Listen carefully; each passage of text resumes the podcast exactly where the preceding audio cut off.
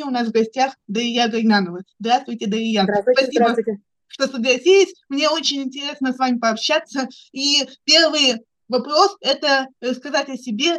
Меня зовут Далия, фамилия моя Гайнанова, я мама особенного ребенка. Первое, что я на самом деле хочу сказать, Саша, это тебе. Это на самом деле, на сто... вот ты как бы пример тех людей, которые прям вот добьются однозначно своей цели, да, несмотря вообще ни на что. Физически какой-то недуг. Наши люди как? Они бывают и здоровыми, и богатыми, но такими депрессивными, никуда не двигаются, понимаешь? Вот, и всю жизнь они такие вот несчастные, вот и несут это свое бремя такой несчастной жизни, вечно на что-то жалуются. И вот человек, какой он должен быть. Вот за это я тебе хочу сказать огромное спасибо. Если не такие люди, как ты, все бы были унылыми какашками. Да. Ну, слушай, это правда, и надо уметь принимать. Смотрите, спасибо. У меня тяжелый ребенок, ну, в том плане, что он сам-то очень легкий, он весит четырнадцать килограмм при его четырнадцатилетнем возрасте, но имеется в виду форма ДЦП у него тяжелая, к сожалению, мы не можем с ним контактировать, я, не, у него отсутствует речь, кстати, отсутствует даже плач, он не умеет плакать, не умеет смеяться, ручками ничего не берет, он может как-то более-менее по-собачьи сидеть, mm-hmm. вот. А я в свое время столкнувшись с проблемой, что я такому худенькому ребеночку ничего не могу одеть, и у него постоянно текут слюни, начала создавать одежду для людей с различными нозологиями. Вот. В итоге мы пришли к тому, что одежда нужна не только людям с ДЦП, но и людям с ментальными нарушениями, это аутистический спектр, ЗПР и все остальное, которые могут неосознанно раздеться, быть, э, содержимое памперса вытащить и от природы никуда не уйти, они изучают свои интимные места. Ну, то есть прям, mm-hmm. если прям простым, откровенным языком, самым доступным. Вот такая вот история. И люди с деменцией, ну, то есть старики, которые уже тоже не понимают, что они творят, неосознанно они делают те же самые вещи. Вот для этого мы создаем определенный комбинезон с замком сзади. Мы не, не изобретаем велосипед, просто адаптируем одежду. Для чего? Для того, чтобы... Вот мы будем создавать доступную среду, реабилитационный центр, школы, но чтобы воспользоваться всей этой доступностью и все, что есть, изначально нам надо что? Одеться. Вот. Mm-hmm. Это как первый шаг к инклюзии. Это вот по поводу моей одежды, моей деятельности, с чего она началась. Потому что у нас же, как получилось так, что... Подростки восемнадцать лет после аварии тоже у них церебральный паралич, да, вызывается. То есть это же в любом возрасте может вот это недуг быть, да. Mm. И, соответственно, они бывают очень высокие, по сто восемьдесят сантиметров ростом, как чуть ли не баскетболисты, да. И слюни текут у нас и у взрослых людей, да, у которых инсульт пережил или аварию, любое повреждение мозга может вызвать этот недуг. Mm-hmm. Вот, соответственно, мы просто мы начали с детей. А в итоге сейчас по мере требований мы, естественно, еще индивидуально отшиваем людям, которые, например, там, сто десять килограмм и, я не знаю, сто семьдесят ростом. Еще я являюсь депутатом Казанской городской думы, я вхожу в две комиссии по предпринимателям и закон и порядок, так как я работала в Верховном суде. Но в итоге получилось так, что я вплотную занялась семьями, где воспитываются дети с УВЗ, и я курирую теперь это направление. Это было мое желание и поручение мэра.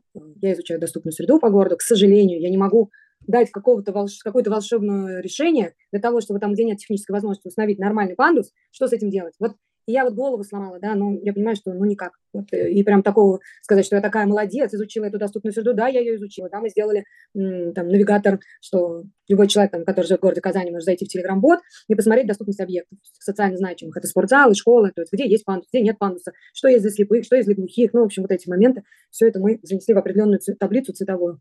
Насколько ну, что известно, я... такой навигатор есть везде по России, но немногие знают о его существовании. Вот что-то мне подсказывает, что мы сейчас заговорим про навигатор, и все такие просто, что? У нас можно доступную среду посмотреть? Он какой-то не особо популярный оказался. А вот в этом и проблема. Почему я как раз-таки и занялась маршрутизацией, которую я вот в этот раз в Минтруд ездила в Москву. Проблема в том, что каждый из нас, фонды, эн ка о или какой-то человек, что-то создает, даже само государство, но у нас информативный вакуум. Мы сидим и такие, вот как ты говоришь, что? Что, реально есть? Да, есть, кто-то пользуется, кто-то не пользуется, и вот пока до него через четыре года по сарафанному радио что-то дойдет, ему уже нафиг это будет не актуально. Да. Вот, и поэтому я вышла с инициативой маршрутизатора, чтобы это разместили на госуслугах, о том, что человек, столкнувшись с ситуацией, либо ребенок, либо он сам, либо кто-то из близких, мог через госуслуги просто набить свой диагноз, нозологию, ему вышли все доступные меры поддержки, это в плане все некоммерческие организации, которые оказывают психологическую помощь, фонды, которые могут материальную помощь, да, именно по этой нозологии, все, все учреждения государственные и частные, это школы, институты, куда он может потом в дальнейшем поступить, да, и вот эта вся информация, информация как единое окно, он зашел, и он понимает, куда ему двигаться. Он... Первый вопрос к Далии был такой, у нас сегодня, как всегда, все такое психологическое. Среди мало особенных детей есть конкуренция, то есть э, мы можем услышать такие фразы от них, вот мой Вася ходит, он молодец, а твой Петя не ходит, значит, с ним что-то не так. Слушай, Саш, на самом деле я особо-то не встречала такую ситуацию, я вот как будто впервые с этим сталкиваюсь, но а, если есть мама, которая токсичная, да, которая сидит и говорит, вот, а... как правило, знаешь, как они говорят? Это даже не мама с особенных детей, они просто говорят, вот ты знаешь, а у меня тоже есть знакомая, но она, конечно, все положила и все-таки подняла его на ноги. Да, да, ну типа с намеком, что а ты не доработала. Не доработала. Да-да-да. Вот. Но я просто понимаю, так как я, как тебе сказать, чуть-чуть разбираюсь в психологии, я понимаю, что это такой момент неосознанности. Она не знает этих диагнозов. И это она по какой-то глупости это говорит. Даже из возможности она, может быть, даже хочет меня простимулировать, да, чтобы... Она из лучших побуждений, но просто как-то криво-косо это говорит. Да. У нас же нету людей, которые друг другу хотят сделать плохо. И вы должны это всегда понимать, что обычно, если человек другому говорит гадости, это значит, у него внутри, на душе очень все хреново. Просто попадают в жизни такое мне, что дети одного возраста, там, они дружат, сами дети между собой, но у них ДЦП, но при этом один человек может ходить даже по стеночке, а другой он как-то раз берет и падает. И мама того, который падает, говорит, ну посмотри, вот твой друг ходит, давай-ка ты тоже ходи. Ну. Это на самом деле касается любой мамы, который говорит, вот Вася молодец, он вот смотри спортом, вот у Васи пятерки, а у тебя тройки. Это неосознанно, это они так пытаются их простимулировать, нет, но на самом деле... Да. На самом деле они занимаются херней, потому что если бы ребенок мог по-другому, он бы делал по-другому. Его заставляет э, говорить, я недостаточно хорош, со мной что-то не то, и потом приходится идти к психологу, чтобы поднимать самооценку себе. Ну там это же еще вопрос, знаешь чего, это вопрос самой школы. Там же всегда оценочная история. Двойка у тебя. А у этого пятерка. Если двойка, значит плохой, понимаешь? Это уже в школе закладывают. Эти воспитатели mm. это как делают. А надо акцентировать ребенка на его больше сильные стороны. Смотрите, какой он молодец. Он получил пять, ну получил два, молчите. Да, двойку тоже ничего исправишь, да? Но смотрите, ты же получил пять, то есть, да? Нужно менять э, в целом всю педагогику, а так как воспитание – это часть педагогики, когда она изменится, то и воспитательные принципы тоже начнут лучше сторону двигаться. Mm. Конечно. У нас много что надо менять, на самом деле. А что можно посоветовать вот ребенку, ребенку именно не взрослому, которого сравнивают с другим человеком? Слушай, тут только поддержка родителей, на самом деле. Но родители должны быть грамотные. Это однозначно надо ходить к специалисту. Ну, зубы мы лечим у стоматолога, угу. да, все остальное у гинеколога, и психику надо лечить у психолога. Поэтому я говорю о том, что когда это ребенок, его опора – это его родители. Если родители не продвинутые, неосознанные, ты ребенку никак не поможешь. Его психика еще не поддается нормальному рациональному анализу. Если ему скажут, что он дурак, он в это поверит.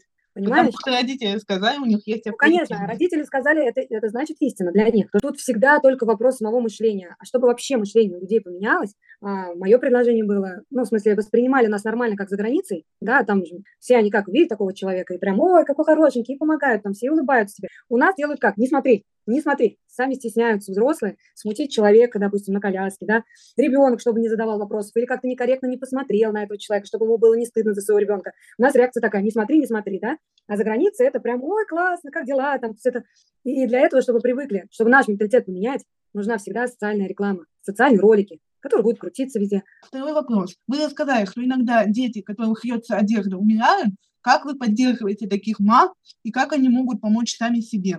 Мы никогда не узнаем, по какой причине мы не ковыряем душу в этот момент. Мы иногда, это Ларисина больше инициатива была, она отправляла деньги. То есть у нас ушла одежда, вот, и мы возвращаем просто деньги за эту одежду. Одежда тоже также остается.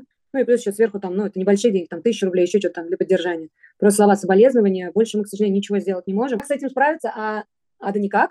Только и к этому никогда не подготовишься. Это только вопрос времени. Это вопрос времени, и опять тут нужен всегда человек тоже осознанный. Если сидеть и говорить, ой, бедная, ты несчастная, там, та-та-та, и вот она тоже вся расклеится, нет. Надо дать ей время, дедлайн, чтобы она переживала, прям сильно убивалась, там в слезах, да, орала. Но она должна себе дать установку и время. А потом я продолжаю жить. Зачастую у них есть еще здоровые дети, да, для которых надо жить, да, им нужна тоже счастливая мама. Вот. Это горе, и, ну, это, наверное, самое большое горе, которое есть. А если говорить прям вот о тяжелых, ну, детях, которые совершенно там без интеллекта, которые не дают жить и вздохнуть маме совсем, это будет звучать жестоко. Она, конечно, тоже горюет, но это облегчение для ребенка и для нее. Если ребенок там совсем рачий, то на него невольно начинает мыть. И поэтому ты уже как бы все равно чуть-чуть морально подготовлен. Во-первых, тебе врачи говорят, что это недолго, да? У меня у знакомый ребенок начал вставать, то есть держась за кроватку, стал вставать и удушился на собственных колготках. Ну, закрутил там на себе, как, в общем, умер из-за этого. Нет, инвалид. Вот он начал учиться вставать. А. То есть у него был прогресс. Вот, а в итоге получилось, что он в своей же кроватке и удушился. Ну, кстати, такие ситуации часто бывают. Они даже не про смерть, а в целом про нашу адаптацию. То есть пока мы адаптируемся, мы случайно наносим себе какие-то травмы. Где-то упали, где-то там ударили. Да. И вот такой вот. Вы понравились мне тем, кто, несмотря на трудности, сумели открыть свое дело, но так могут не все. Как культивировать в себе предпринимательскую жилку и чем себя развлечь маме домохозяйки, о чем вы в интервью говорите, если она понимает, что бизнес не ее? Смотри, Саша, у меня к тебе вопрос. Как ты думаешь, знает ли человек, сколько он может за минуту прыгнуть? Если бы я на этот вопрос отвечала, я бы сказала, что нужно попробовать сначала все, что угодно. Вот об этом и речь, что как она может сказать, что бизнес не ее, когда она вообще не знает своих возможностей. Если она занимается делом, которое она любит, она, считай, не работает, она на это твое кайфует, и у нее появляется энергия. Ей это шикарно, это прекрасный двигатель, это реклама, замечательно. Слушай, и вот когда она занимается тем, что она любит, вот смотри, она работала когда-нибудь продавщицей в пятерочке и вообще ненавидела свою жизнь. Жает ребенка и сидит дома. А возможно, она сидит дома для того, чтобы заняться тем, что она любила. Интернет ей в помощь. Может, она пипец как любила готовить. И она начала делать эти тортики, понимаешь, на заказ. И она от этого кайфует. Люди там комменты какие-то пишут. Она зарабатывает деньги, нанимает няню, начинает ходить, потом сотрудничает с рестораном. Угу. Надо найти только себя, что ты хочешь. Вот это вопрос самый сложный. Зачастую мы не знаем, что мы умеем и что мы хотим. Угу. Вот. А вот надо подумать, и что откликается. То есть это уже другая история. Надо подумать, что откликается, заняться тем, что ты любишь. Но, как правило, нам никто не мешает, кроме нас самих. А две лягушки сбираются на гору. И куча лягушек внизу говорят, ну, куда вы, это же гора, вы всего лишь лягушки. То есть вам точно не покорите, давайте спускайтесь, вы еще молодые, сейчас разобьетесь. И они дальше карабкаются, карабкаются. Они говорят, да давайте уже спуститесь, пойдем пообедаем, ну, не рискуйте жизнью, там она и так короткая, не надо, не получится, столько лягушек разбилось. Ну, одна не выдержала и спустилась. А та, которая осталась, она допрыгнула. Нет, лягушка была глухая, Саш. Понимаешь? Поэтому иногда надо быть просто глухим к тому, что тебе говорят. А у тебя должны быть окончательные цели, пара движений к этому. А потом во вселенной все так складывается, тебе и люди даются, которые нужны, и деньги откуда ни возьмись приходят какие-то. Это все очень интересно, как тебе сказать, в плане науки. То есть это не совсем осязаемые вещи, вот эта вот сила притяжения. То есть у нас к цели притягиваются все возможные. Вот это надо всегда помнить. Если каждый проанализирует свою жизнь, ты когда-то решила блог начать, ты сделала пару шагов, ты его начала, сейчас ты разговариваешь с депутатом, да? Не запланированный вопрос, да и нет. Откуда такое крутое мышление? Сначала похода к психологу, да, я шла туда совершенно другим запросом, а параллельно я начинала понимать, как оно, что работает, да. Ты слушаешь людей, и они тебе говорят, это сложно, это так тяжело, это вот это, и ты понимаешь, что, ну, однозначно, будет тяжело жить, ему будет всегда. То есть можно всегда по-разному относиться. Для кого-то про какая-то, понимаешь, какая-то ситуация, это глобальная проблема, а кто-то скажет, классно, хороший опыт, значит, в следующий раз я не потеряю там миллион, я, слава богу, потерял только десять тысяч. Это хороший опыт, туда не надо, надо вот так. Понимаешь, восприятие ситуации тоже должно быть, опять, это твой выбор, в общем, как относиться, потому что в жизни боль будет всегда. Вопрос, как ты относишься к ней. По ровной дороге, понимаешь? Если взять шарик, один катится прямо, а другой катится вот так, да, через проблемы. Mm-hmm. Вот этот быстрее дойдет. То если ты будешь долго думать, ты себе очень много страхов привьешь. Ты будешь анализировать, а здесь вот так, а если вот так. Ты очень много минусов найдешь, чтобы не делать. А если ты быстро реагируешь и делаешь, то ты получишь колоссальный уже опыт. У тебя уже десять всяких моментов будет, где ты себя пробовал. А чтобы воспитывать и растить такого ребенка, ему нужна счастливая, здоровая, адекватная мама. Это самое важное. Как реагировать девушке, если ей, ну, запретили там, чем-то заниматься? Сигналы абьюзера или тирана, да, они видны сразу. Надо ее отгородить от всего. У него внутри, у самого травма. Страх изменит, страх уйдет, будет зарабатывать, про страх справится без меня. Он эмоционально недозрел. И, соответственно, он пытается ущемить ее. Потом это сначала это работа, потом это подруги, потом нельзя пойти в ресторан. И это по накопительной. Но вопрос в женщинах наш. Мы же сами соглашаемся на эти условия. Нам никто нож не подставляет. И вот когда ты прогнулась, а он нащупал твою границу, что ее можно сломать, дальше он просто катком по тебе проедется. Вот и все. Я просто о тебе забочусь. Я хотела узнать, а где ты? А сколько ты будешь? Нет, я просто о тебе забочусь. Нет, это он о себе заботится, о своей психике. Да просто он кадрим. К чему я вообще все это говорю? Каких девушек присутствует страх сказать «нет» мужчине, ну, я не знаю, как это выразить. Типа вот он говорит, это такая, ну да, я покорная, потому что многих воспитывали так, что против мужчины поперек не иди, кто такой там был. Стойно никогда тебя ущемлять не будет. Ему по жизни всегда нужен партнер. Ему не нужна домашняя утварь или ты дома, как вместо шкафа, которая приготовила, нагладилась, только мужчину вообще другое надо. Если мы понимаем, что мужчина не особо достоин, а на руках у нас ребенок с инвалидностью, есть понимание, что нужно бы от него уйти, но страшно, как мы одни на руках с ребенком. Она сама себя тормозит и прикрывается ребенком. Вообще-то детям платят пенсию, и по уходу тоже платят. И таких мам с такими детьми миллионы, и ничего с ними не случилось. Я совершаю ошибку, вдруг я это все себе придумала, вдруг он вообще так не делает, ну, какой-то самогазлайтинг у нас возникает. Мне очень нравится, как Михаил Лобковский тогда говорит. Одна девушка говорит, слушайте, Михаил, мне кажется, мой муж мне изменяет, я хочу уйти. Если внутри плохо, какая разница? Если человек сделал все, что тебе с ним некомфортно, вы должны оставаться с людьми, с которыми было комфортно. А так, без мужика мы сами жить плохо можем. Ребенок-инвалид мешает. Она обязательно, поверь мне, мир всегда отражает наши мысли. Она обязательно будет встречать тех мужчин, которые скажут, блин, ты такая классная, но с чужими детьми. Да, да. Да. А если ты считаешь, что ты это замечательная, то мужчина эту энергию чувствует. Если он тебя любит, он тебя полюбит своими кошками, собаками, с детьми, там, десять детей, да, и отвратительной тещей. Он тебя заберет всю, потому что ему с тобой по кайфу. А, допустим, если происходят в семье частые ссоры, это признак, что отношения разрушаются? Попросил жену купить колбасу. Она после работы уставшая пришла домой и не купила колбасу. И разразился огромный скандал, что она обесценила его желание. Как ты могла, я же тебя просила, я тебя так часто не прошу. Обматерила ее, она обматерила его. А на самом деле там были две детские травмы. В детстве все его желания обесценивала мама. Говорила, ничего страшного, обойдешься, не надо, еще что-то, да? И вот этот триггерный момент, когда ему не купили колбасу, он воспринял на себя, что его не уважают. А так как он орал на нее матом, в детстве на нее всю жизнь орали. Ее триггерный момент, что «Да и раз ты на меня орешь, моя ответка тоже орать». Разве вопрос в колбасе? Нет. Вопрос в том, что он думал, что его не уважают. А она вообще об этом не думала, она как собака устала. Папа в семье присутствует две галочки. И таким образом э, получается, что ребенок получает некое безразличие от папы, потому что тот всегда на работе. Ничего сделать с этим не может. Тут вопрос только самого родителя, понимаешь? Осознанно или неосознанно родитель. Ребенок здесь ничего сделать не может. Просить, говорить нет, пока, пока отец не понимает, что он ему действительно нужен. Отцы считают, что я приношу деньги, чтобы вы ели, чтобы вы были в тепле. Я все делаю максимально то, что я должен. Mm-hmm. И все. А пояснить ему, что должна быть связь и общение, что ребенку зачастую не подарки нужны, а просто с ним пообщаться, до папы еще никто не донес. И его пример в жизни был такой же папа, который упахивался на тракторе в какой-нибудь деревне. Он не видел его по два дня, допустим, да? Ну как он, не зная, как папы общаются с детьми, должен встать утром и сказать, ох, наверное, надо общаться. Да нет, ему никто об этом не говорил. И примера у него такого не было. Все идет из семьи. Еще есть тенденция о том, что мама все время проводит с ребенком, затрагивая теорию, и он потом просто начинает уставать, повзрослев, говорит, мама, отойди от меня и так далее. А она не может заниматься другими делами, типа пойти без него в магазин, потому что куча страхов, что он там, пока она в магазине, что-то случится, он умрет, заболеет. Тут, ну, нет ответа, понимаешь, на ситуацию. Тут ведь каждая ситуация, она настолько индивидуальна, и вообще нельзя душить ребенка. Это мама на сетке. Они душат ребенка, они боятся что-то упустить. Вопрос, почему? Это надо глубоко ковырять маму. Что она там боится? Человек должен сам до этого дойти. Вот когда его полностью будет не устраивать его жизнь, если его все устраивает, ничего менять не надо. Вот если его будет что-то не устраивать, он дойдет до этого. А отправлять его селом, вот я очень много пыталась, и результаты какие-то минимальные. Вроде понимания есть, толку нет вообще. Человек должен осознанно пойти туда сам в терапию. О какой жизни в будущем вы мечтаете для своего сына? На самом деле, каждый человек хочет быть просто счастлив. Иногда бывает, у человека есть все, но внутреннее состояние у него очень депрессивное. И мне бы хотелось в том образе жизни, в том теле, в котором он находится, чтобы он был счастлив. Но как я это узнаю, вообще непонятно.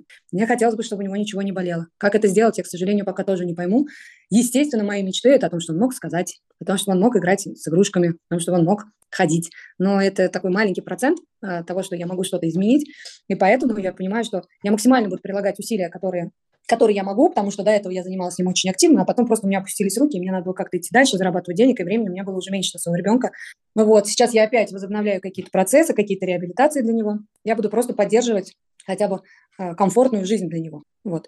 А бу- говорить о будущем ребенка, который почти паллиативен, очень сложно. А как думаете, он понимает, счастлив ли он, испытывает вообще такую эмоцию, или у него свое какое-то восприятие? Я не знаю, потому что у него отсутствуют эмоции, ну, как бы, так таковые ярко выраженные. То есть он узнает меня, там, а, вот так вот радуется, бабушку узнает, радуется, а, он кричит, а, а, когда хочет кушать, да.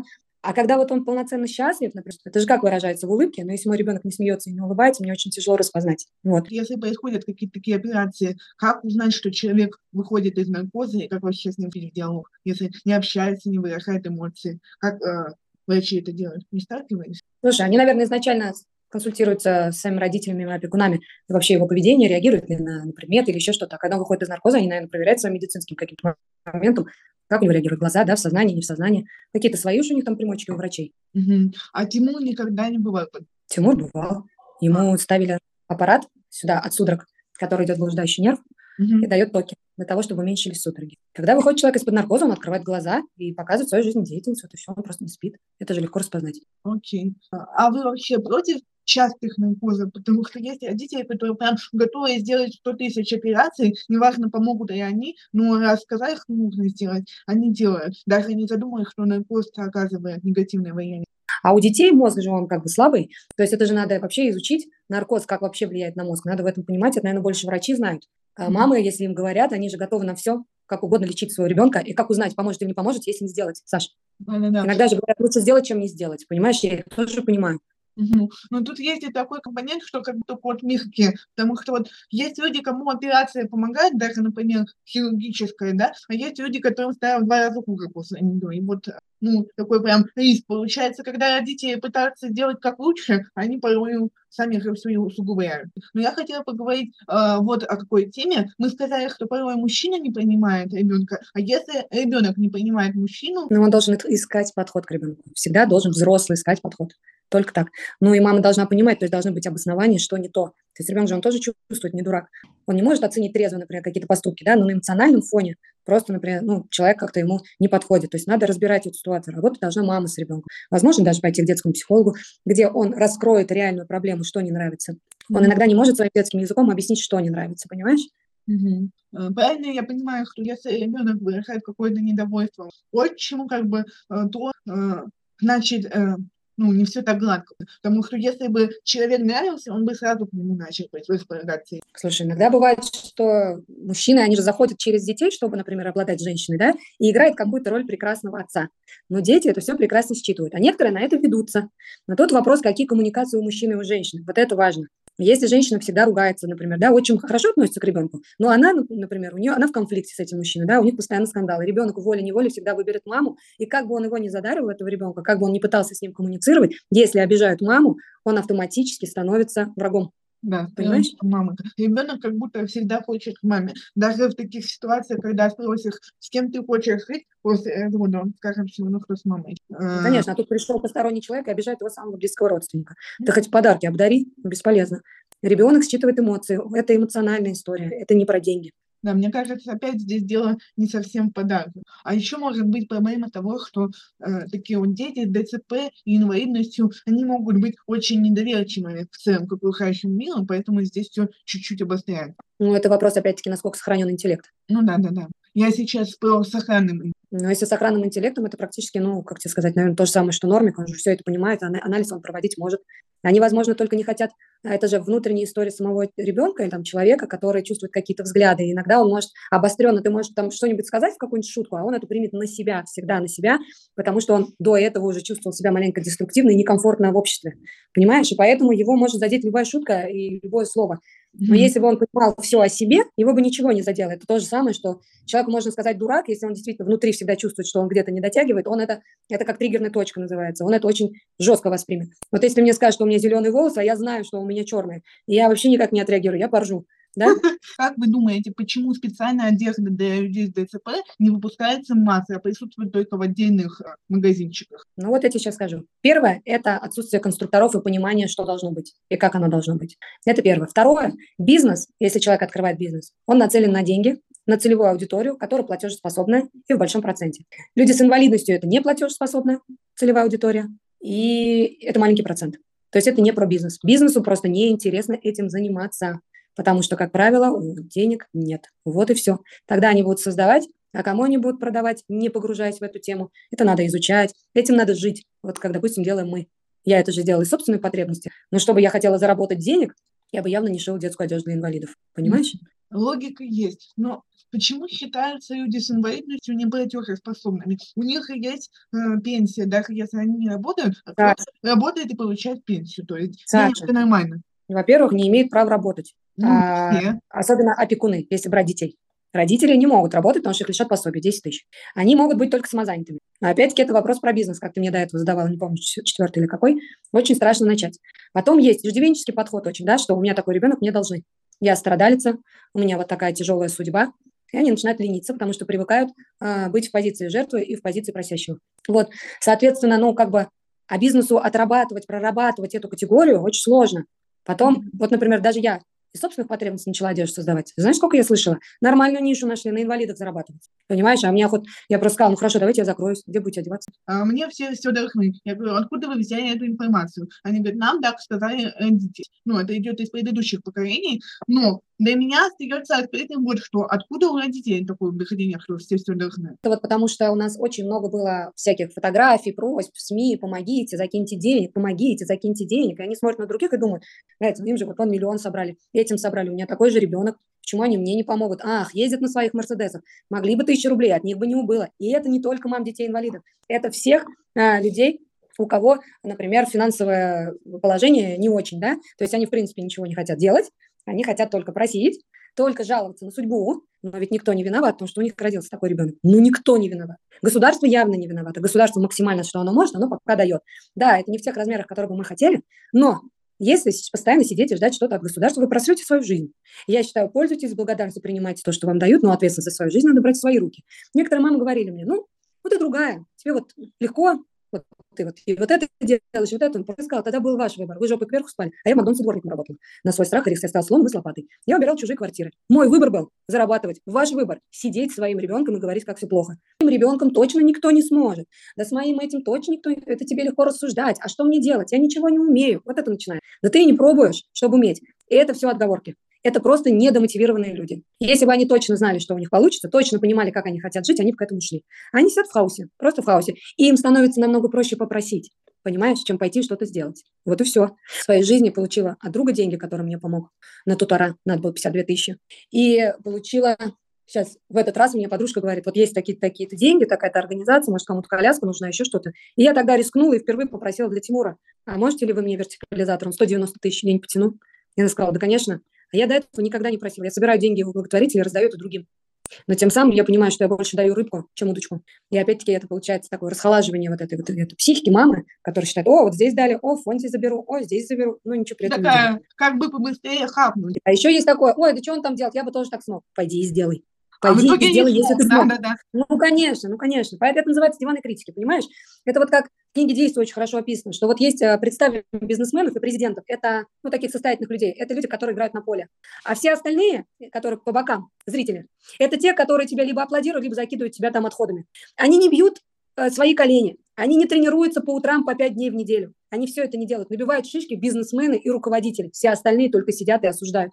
Вот в этом беда. Выйдите тоже на поле, попробуйте. Да, да, да. Сначала попробую, а потом скажи. И Любин говорит, это так просто, ты это делал, нет, с чего ты решил, нельзя. Вообще, насколько нормальная тема стесняться своего собственного ребенка. Давай-ка мы сегодня в гости не пойдем, в ресторан не пойдем, а то тебя все увидят, лучше вон дома здесь посиди, лучше там с соседями не разговаривай, ничего не делай, на глаза не показывайся. Я таких родителей, честно, не встречала, вот, но я однажды слышала, что, да, они стесняются на детскую площадку, например, выходить, да, или говорить о том, что у них есть такой ребенок. А я, например, у меня совершенно другая политика. Когда у меня родился такой ребенок, я об этом, наоборот, хотела всем говорить. У меня была вторичная выгода, наверное, чтобы оценили меня и сказали, какая классная, такого ребенка, там, это, понимаешь? Я об этом с гордостью говорю, потому что я понимаю, я же не сделала ничего плохого. Мой ребенок никому ничего плохого не сделал. Он такой родился, у меня такая судьба, но я достойно ее пронесу. У меня совершенно другой подход к этому. Mm-hmm. Я считаю, что мамы, которые воспитывают таких детей, это мамы-герои. О них говорят по телевизору, она такая молодец, у нее такой ребенок, там, она вот это, это же молодец. Какие стеснения? Какая речь о стеснении? Бля, чего стесняться? Я вообще не понимаю. Вот у меня ребенок там такой страшноватый, он такой туповатый вообще, вот мы его не очень. А вот у меня есть старший ребенок, который нормальный, вот это да, вот это хорошая тема. А вот это ребенок больной, мы вообще на него могли, понял как-то. Саш, слушай, такой ребенок это показатель вообще ну, настоящей такой, знаешь, любви. Всегда удобно любить хорошенького, красивенького и послушного. А ты полюби такого, какой он есть. Прими его такой, какой он есть. Вот это большой показатель самой мамы. Mm-hmm. Понимаешь?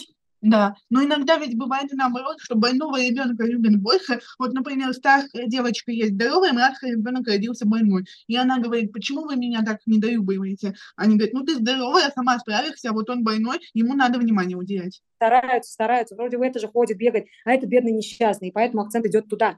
Но на самом деле, даже вот как одна мне сказала, у нее два мальчика, один аутист, другой здоровый. И она говорит, если я хожу в магазин, то, говорит, я беру своего больного ребенка и делаю им крутой праздник.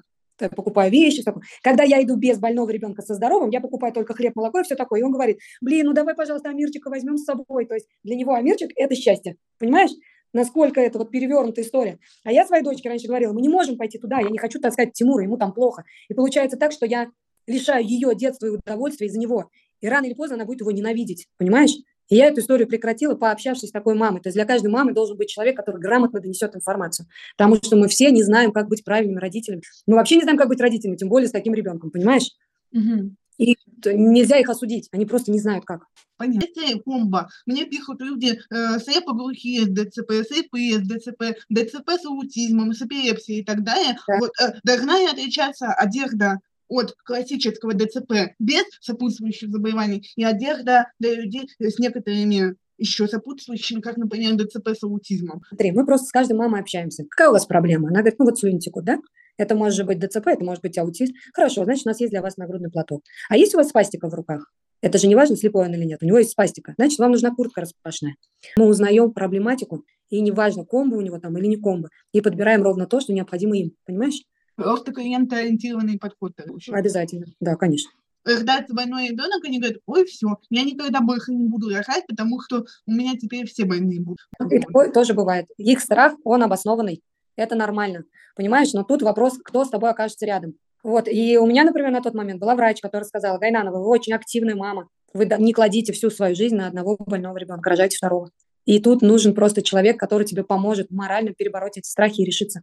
И опять-таки она должна понимать, что если она не попробует, она никогда не познает материнство со здоровым ребенком. И всю жизнь будет, потом у нее пройдет вот этот репродуктивный возраст, и потом она сядет в пятьдесят лет и скажет, надо было родить. Вот чтобы не было сожалений, лучше рискнуть и родить. Mm-hmm. Вот. А если столкнется с тем, что у нее опять больной ребенок, для этого мы как раз и готовим все эти некоммерческие организации, все эти фонды для поддержки таких. У нас приходят мамы с двумя больными детьми. Кто-то двойняшки по ЭКО, кто-то второго родил там больного, да, с другой нозологией. И с таким жить можно.